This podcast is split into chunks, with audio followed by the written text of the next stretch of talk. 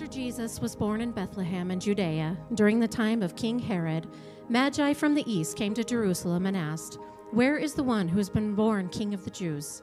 We saw his star when it rose and have come to worship him. When King Herod heard this, he was disturbed, and all Jerusalem with him. When he had called together all the people's chief priests and teachers of the law, he asked them where the Messiah was to be born. In Bethlehem in Judea, they replied, for this is what the prophet has written.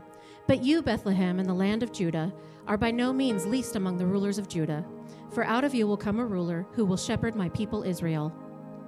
Then Herod called the Magi secretly and found out from them the exact time the star had appeared. He sent them to Bethlehem and said, Go and search carefully for the child. As soon as you find him, report to me, so that I too may go and worship him.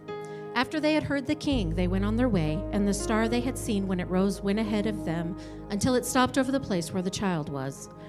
When they saw the star, they were overjoyed. On coming to the house, they saw the child with his mother Mary, and they bowed down and worshipped him. Then, excuse me. Then they opened their treasures and presented him with gifts of gold, frankincense, and myrrh. And having been warned in a dream not to go back to Herod, they returned to their country by another route.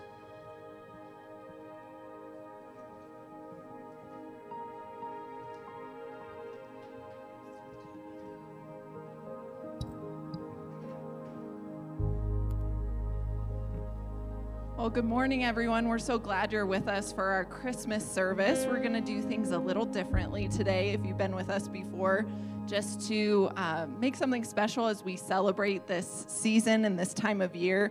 So glad you're with us at Hill City for the last in our Advent series. So, over the last month, we've been talking about the Christmas season and especially about the season called Advent, which is all about preparing our hearts for the coming of Jesus. It looks back on the first coming of Jesus and his arrival here on earth, which we celebrate at Christmas, but it also focuses on preparing our hearts for the time when Jesus will come again. So we join thousands of people all around the world who each week are celebrating these different aspects of the Christmas story. And so we've talked about hope, the hope to be had in Jesus, even in the middle of darkness. We've talked about the love that we have through God, that He gives us the true gift of love. And we've talked about the joy of new life in Him. And this week, this last week of Advent, uh, for our fourth candle, we are talking about peace the peace that God gives to us all. So, you've heard the scripture today about the wise men in Matthew 2 1 through 12. And for many of us, the phrase wise men kind of brings up some pictures that we've seen uh, in different paintings or maybe in a nativity set that you have at home. We see three people, three men. Uh, coming to a barn holding decorative boxes that hold their precious gifts. And some of us might imagine them in really rich clothing, maybe even with crowns on their head because of the song uh, We Three Kings. Fewer of us might, when we hear that, get the picture of them trying to smoke a rubber cigar in our heads, maybe. it's okay if you laugh. Uh, but most of those images are actually created by famous Christmas songs rather than what we read in the biblical account. So it's important that we recognize what we can actually know from the Bible. Church tradition was fascinated enough with these characters that they decided there were three of them and that they actually gave them some interesting names the names Gaspar, Balthazar, and Melchior. So, yeah, I wouldn't, I wouldn't want to have to carry that name around. Others in the modern age have been fascinated with this story about the star because they're following a star, and people have been trying to prove for a long time oh, they really did have this miraculous star, or oh, they really couldn't have followed it. And so you have people going through historical records and proving that, you know, Halley's Comet had appearance about this time, or there was a conjunction of planets around this time. But the truth is, the Bible doesn't set out to give us any of those details. The things it does give us are uh, the title of these visitors and then also their purpose. So, for their title, we, we don't know how many were in the group. We don't know if there were three or more of them. but we know they were called magi, and that these wise men were typically servants and advisors of kings, and that they would serve in the royal court just like the wise magi or the not so wise magi that served Nebuchadnezzar during the time of Daniel. Sometimes they were treated well for giving good advice, but they were always subject to the whims of the ruler who uh, had control over the court where they were. And so they had to fear for their lives sometimes if they gave advice that was displeasing to whoever was in power. We also know they were readers of signs. Historians of the day describe them having a range of duties, including dream interpretation, magic, astrology, and fortune telling. And so they were often practitioners of the occult. And the forbidden, particularly pagan practice of looking to the stars for guidance in life is interestingly what led them to Jesus. This is a bit uncomfortable for us today. It's like imagining an astrologer getting a better glance at what God really intends in history than the average church going Christian. We also know the purpose of these magi. They say themselves, Where is the one who has been born King of the Jews? We saw his star in the east and have come to worship him. So we know that they came to find a new king, a new ruler, and offer him their ultimate allegiance, their worship, their subservience, and they brought gifts fit for royalty, not expecting anything in return. So even though there aren't many details in this story, we get a fascinating account of these men, probably from the Persian court, coming, following pagan wisdom and practices, and finding themselves in Israel seeking out a new king to give their allegiance. I don't know what they thought when they found him in a probably a small house or the relative's house in Bethlehem, but we do know that they fell down and they worshiped.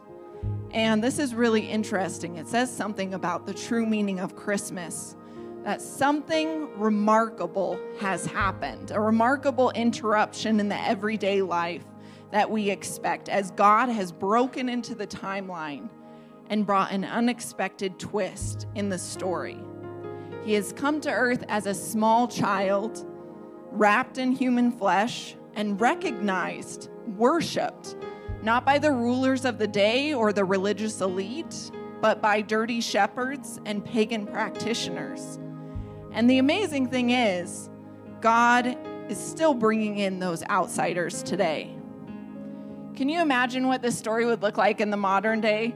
Uh, Mary and Joseph, maybe as refugees in, a, in an unfamiliar region, maybe giving birth in somebody's backyard or an abandoned shed. And who were the shepherds? I don't know, maybe garbage men on their nightly rounds, griping about all the Christmas trash they're throwing away, coming and being miraculously told of his birth. And the Magi, who didn't come until Jesus was a little grown, in our modern day might be astrologers I don't know, maybe even tarot card readers who somehow get the sign from God's intervention that they're supposed to come worship this child. Not the local authority, not the governor, not the president, but a child who somehow deserves their worship. A child who an unknown God has miraculously brought them to. And looking at the story this way, I realize again, at least, that God's not going to be put into any of our boxes. This is not the story a church person would come up with. You can see those type of stories in the Christmas songs we sing or the pageants we have kids do. And although there's something amazing about those songs, and I'm so glad we get to sing them today, we by ourselves are much more likely to create a paint by number scene of fuzzy sheep and uh, baby cherubs rather than the reality, which was dangerous and uncomfortable. And even though uh, we, again, don't have to feel guilty about those things that we like about Christmas so much or the nativity scene with the three wise men in it, it's important to remember that God still brings in the outsiders through unimaginable and uncomfortable means. He is still bringing the outsiders in this way today. And who are these outsiders? The ones that are a little rough around the edges, that we don't like that much, that we don't agree with? The people who ask too much of us? The poor, the sick, maybe even the eccentric or the obnoxious? The people that we aren't really welcoming in because it'd be too uncomfortable. But the story of Christmas is for everyone. It's for you sitting in these seats and for the people outside these walls. God is calling the outsiders in. And if you're one of those people who's already been called in, who's felt like an outsider and God has brought into his family, then you, like the wise men, are now called to bow before the Prince of Peace and give your ultimate allegiance to him alone. It's interesting that the passage begins in the time of King Herod or during the time of King Herod because the phrase reminds us that Jesus was born under a particular rule of a particular power. But the Magi weren't called to obey that power. They were called to make the dangerous journey of obeying God. It might be important for you today to remember as a man named Mark Powell once wrote, no godly rulers exist in a world enslaved by Satan. It's too easy for us today, even as believers, to give our allegiance to a particular identity we've created, a particular political power, maybe even be shaped by the job we have or how much money we make or the family that we love. But that's not what God calls us to. The God who changed everything by being born in a stable in this chaotic world is not looking for fans, He's looking for followers. Those who, like the Magi, are called from the outside, called from other beliefs, called out of surface to other allegiances, are now called to have a new allegiance to Him. And as we sing a couple more Christmas songs and just look forward to this time where we can celebrate his coming, I want you to just take a moment and talk with God and really examine yourself. Ask him, ask yourself, who are you in this story? Are you an outsider that God is calling in? Or are you an insider, somebody who's been called into his family who needs to be reminded that your whole allegiance, your whole self belongs to him? The Christmas story, like every other account in the Bible, calls those of us who believe in Him to give the gift of humble service and surrender to the God who put on flesh and came not to be served, but to serve.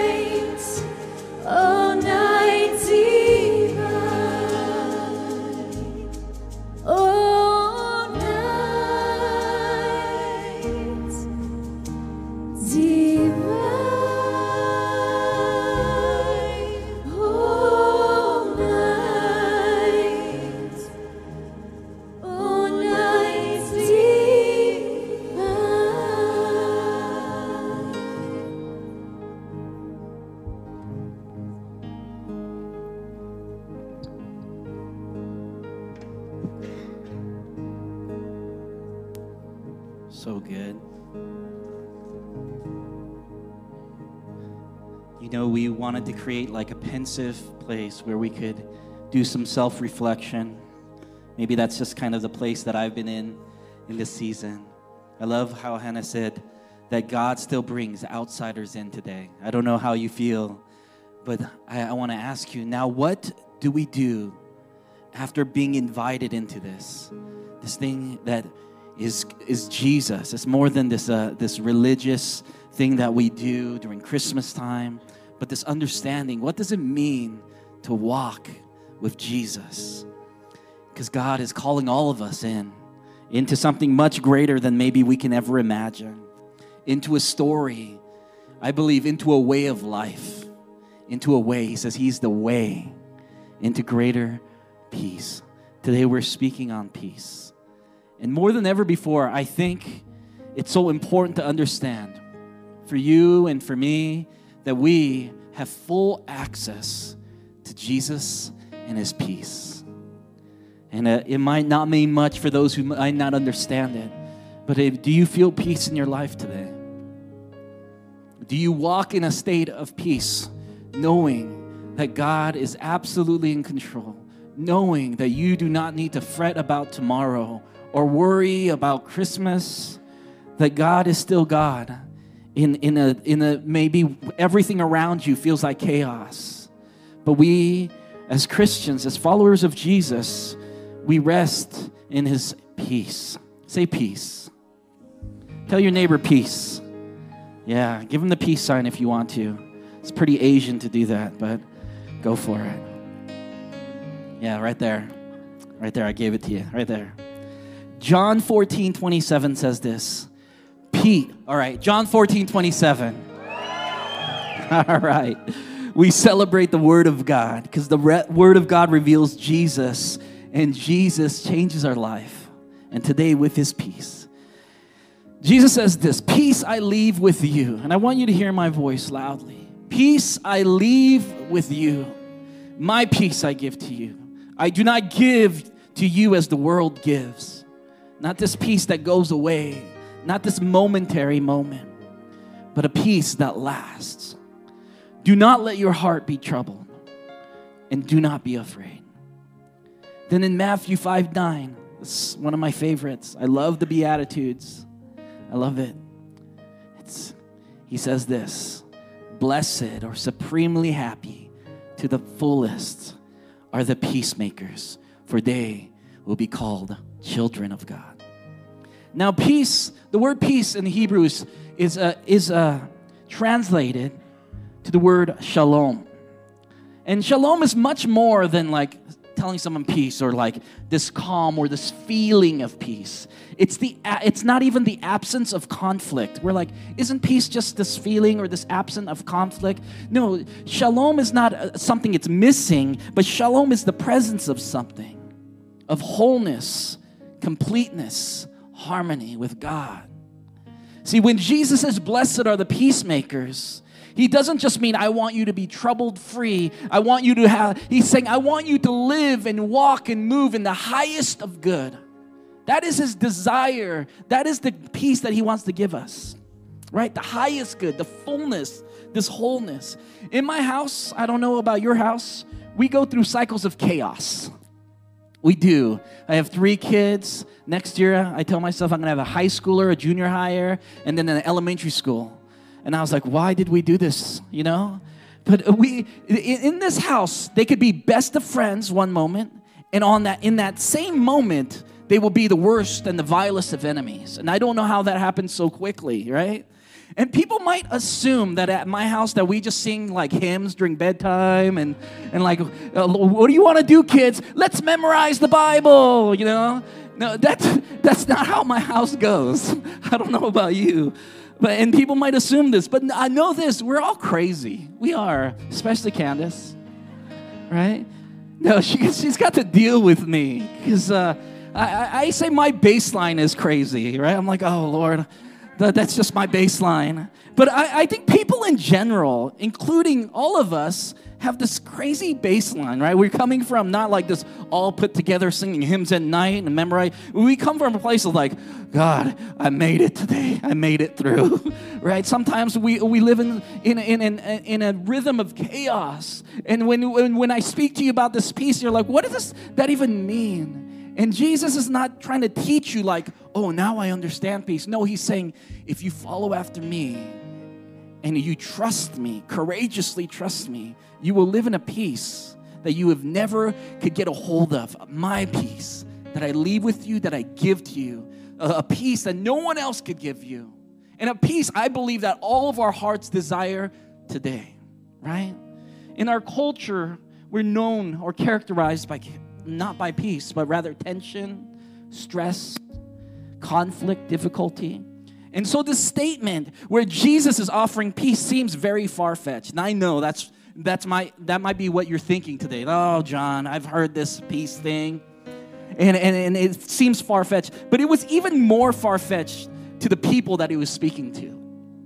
They, this was actually shocking during Jesus' time people who were being oppressed politically, physically, emotionally, religiously by Rome. They wanted a revolution, revenge, retribution. And the message of Jesus was peace, a message of shalom. And so he says, Blessed are shalom makers, right? These makers of believing and courageously following this way of Jesus. And now Jesus didn't say, Blessed are the peacekeepers but peacemakers. There's a difference, a big difference. In the words of Pastor Tim Keller, he says, Peacemakers are people who, through making peace with God, have finally learned how to admit flaws and weaknesses, to surrender their pride, how to love without the need to control every situation. Peacemakers. Peacekeepers are different, right? They try to keep the peace by sometimes working around the issue and not through it, not talking about it. If you pretend long enough, hoping it goes away. And for example, I don't know if you if this is the example at your house, but have you ever been to like a family dinner that's really tense? Right? It reminds me of Saturday Night Live for some reason, right? With, Will Ferrell. But it, this family dinner, they're all sitting around and you can hear the utensils. It's like clicking away. No one's talking. Everyone gives a cordial smile and you know no one wants to say anything, right? The tension is thick and everyone's peacekeeping. Then all of a sudden the crazy uncle says something and boom goes the dynamite, right? He don't care. He's out, right? And everything goes crazy. I want to tell you that's not peacemaking. That's peacekeeping, right? Uh, or maybe you can say that's peace faking, right? Uh, you like that, Jen? Yeah? yeah, that's good. That rhymes. That rhymes right there. Peacemakers choose to work through conflict to find peace, to engage it even though it's hard and uncomfortable. They're about the overall shalom of the house, overall shalom of the workplace, not just the look of it. I think more than ever, our world scoffs at Christians where they fake peace instead of carrying peace, instead of seeking peace. They, they maybe the cordial smiles are going on and Jesus is asking us to enter into something so much greater. Not this constant underlying low grade tension that we feel, but a peace of God. But it, it takes our willingness to take people's pain for their peace. Blessed are the peacemakers.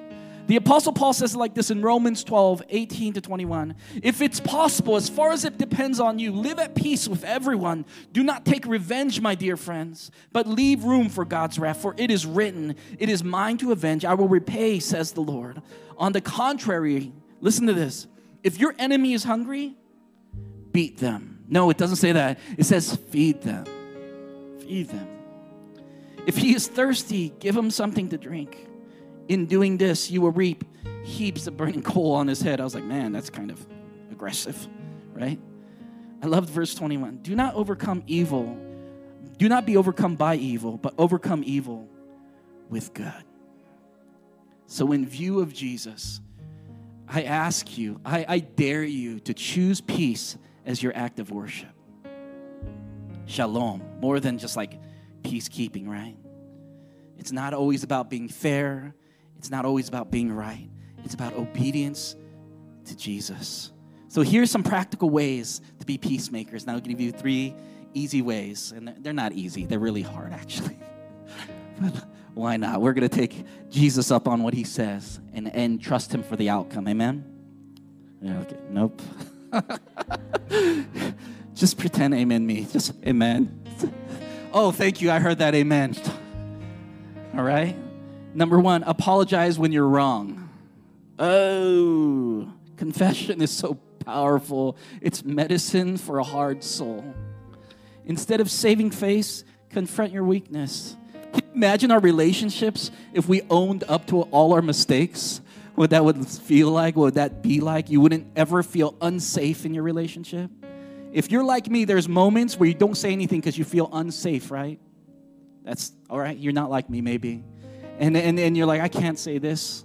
I can't do this. But can we work things through for the shalom of the house? Have you ever been in conflict with a friend or a family member or a coworker and you know what needs to be done? but you would rather keep the peace instead of be a peacemaker. Apologize when you're wrong. Uh, it's, it's, it's hard. Peacemakers apologize when they're wrong. They say, Forgive me. I didn't think about you at all. I was thinking about me. It was my fault. Admit with no excuses, no buts. It's all about shalom, the highest good above our good. Number two, speak truth only in love. Really? A lot of us, we like to speak truth when we're mad, right? Let me tell you something. I said there's a difference between transparency and vulnerability. Transparency is like, I have something I need to tell you, right? And vulnerability is like, oh, this is, this is uncomfortable, um, but I think we need to talk about this because it's been weighing on me for so long. Transparency comes with this matter of pride and sometimes anger, and, but vulnerability comes with humility and love and a, a, a desire for overall shalom. Ephesians 4 15 says, Instead, we speak truth and love, growing in every way more and more like Christ. Right? And how does Christ speak? He speaks in love. And love is patient. This is not a marriage verse. This is a Christian verse. This is how we live. Love is patient. Love is kind. It's not dishonorable. It's not proud. It's not self seeking. It keeps no record of wrong. Oh, that's a hard one. It protects, it hopes, it perseveres. Some of us, we're good at speaking truth, but maybe not in love, right? We like to bring the pain. I like to bring the pain sometimes. We had an all out fight this week, Candace and I. We were screaming, and our kids ran upstairs. you know it's bad when they run upstairs, right? And I was like, ah. So I began by not saying anything up front because I said too much and I we apologize and we worked this through. But love, I, I didn't protect her. You know? I wanted to like be right in the moment because you know when you're wronged, you want justice instead of protection. And you can work out protection. You can work out love, but you choose not to because you don't feel it. You don't need to feel loved to give love. You don't need to feel peace to give peace. Sometimes we walk with Christ. Sometimes we stand and be, we are courageous with Jesus when we don't feel it at all. See, pain changes us, and I know it personally. But that's but it doesn't mean that we we follow pain. We follow Jesus. We are called to be peacemakers, courageously following, bearing with one another, forgiving one another, forgiving us. Christ has forgiven us. Turn to look to Jesus. That's what I mean. When we hear of the story of Christ, the outsiders were brought in. When I think of outsiders, we can think of a lot of people, but I want you to begin by thinking of you. You were brought in. We do not deserve to be in the story of God. We do not deserve His love, His peace, His grace, His shalom. Forgiveness is not something we deserve, but He gave it to us as a gift. He has brought us into His story. I pray that we can also give forgiveness when we don't feel it, right? And that was number three. If you dare, forgive and set free. Because he's our king. Blessed are the peacemakers, for they shall be called children of God. I love that last tagline. My children, they look like me, right? They talk like me. They say things they shouldn't like me, right? They act like me. And it says, Blessed are the peacemakers, for they shall be called children of God. Peacemakers, you look like Jesus, right? Children of God. Right now, we're going to pass out these candles. And if the guys can help me, oh, they already passed them out. I'm wrong. I'm going to light my candle here. Here. I'm going to grab my candle. Get your candles out. Oh, and I don't know where my candle is. Can I use yours? Yeah. If you don't have a candle, you can raise your hands. See, just keep on passing the light. Oh, you guys, I'm too late. I'm the slowest. Here. Oh. Come on.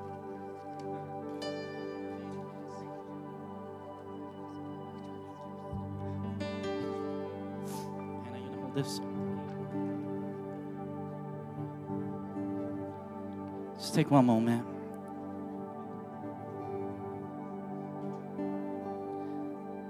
As you look at this light, I like to look at fire. And let God speak to your heart. That's just pure energy right in front of you. It's amazing. It's heat, it's energy. Take a moment as you look at this candle in your hand. As your candle was lit, you got to pass that light, that energy to someone else. Your peace, like that, gives peace. Some of us today, I want to ask you a question. Where do you need to make peace? Maybe peace with someone. Maybe areas you need to let go. Maybe you need to forgive yourself. There's some of us in this room, we haven't forgiven ourselves in a long time. Others of you in this room, maybe have never done this, but you need to make peace with God. Something in your life has happened and you have put a wall up and you are not at peace because your soul was not at rest with God, with His Creator. I would say, do it today. Lead yourself as you look at this light. God, I know where I am. You know where I am, God.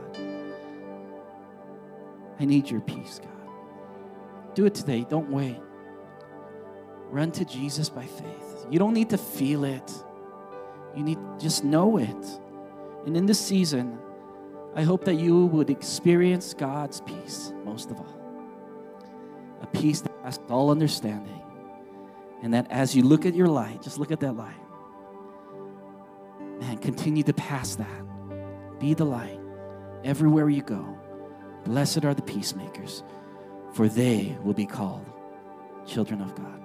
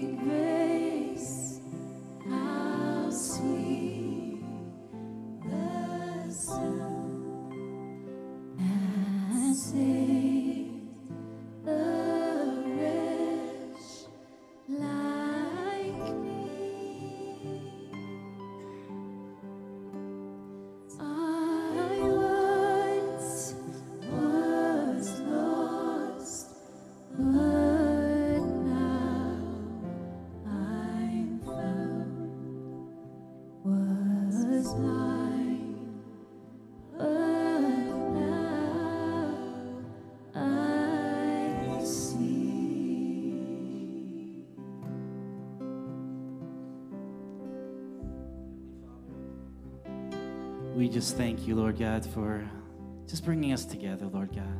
For the people in here, Lord, who are lights of the world, God. I pray that we would be carriers of your peace, Lord God. And let peace fill all the places, Lord God, that are empty, Lord God. And I pray, let us see our world like that. There are so many empty places, Lord God, that we need to walk into with the peace and the strength of God today. And uh, we do this because we have a king who says, Blessed are the peacemakers, for they will be called children of God. In Jesus' name we pray. Amen. Amen. The ushers are going to come forward and we're going to take offering today for those who are giving. I just want you to say in this season, be generous. If, if you can cut down something in your life to be generous into someone else's life, do it. Walk in steps of being the light. Be generous with your time. Be generous with your smiles.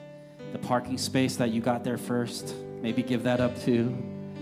But live a generous life. And you guys can pass that out. You guys can pass that out. I have a couple announcements. If you guys want to uh, uh, give your time and be generous, we are serving the homeless on Christmas morning. Uh, they, we've been doing that how many years now? Four years in a row. Four years. And uh, in, in your programs, you can see uh, Monica and Rico's number. Monica and Rico, can you guys stand?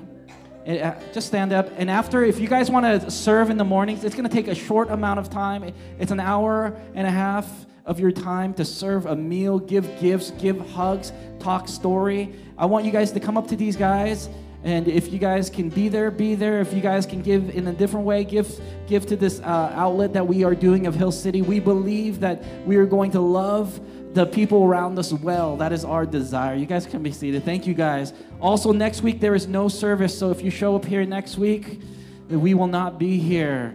All right? It take time to be with your family. If you need to plan with your life groups, go to your life groups. Uh, but have a good time resting and, uh, and uh, being at home. And uh, I just want to thank you. I'm going to close in prayer, but I want to thank you for this year. It's, an, it's not only of a end of a year, it's end of a decade. Do you guys know that? End of a decade. I was thinking about that. And, uh, and, and God has taken us this far. I love the word Ebenezer, which means this far the Lord has been with us. And uh, I love that thought that God is always with us and, and that this far, God, I can't believe you've been with us. And then with that thought, I'm going to pray and we're going to leave, and I want you to leave with peace. Heavenly Father, you are the peace, a peace that we cannot form on our own because we've tried. We've tried, we try to buy peace. We try to, we try to just say, okay, you can do it. You have peace. You have peace. We try to tell ourselves peace, and we walk into this space, Lord God, and we can sense the spirit of your peace, God. I pray instead of walking out of it, let us take walk with the Holy Spirit through this week, Lord God. And as Jesus, continue to give me your peace as we give peace to others. Be with Hill City, Lord God, as we end this decade, Lord God. But give us clear 2020 vision, Lord God, as we go forward. In Jesus' name we pray. And everyone said, Amen. God bless you and thank you guys.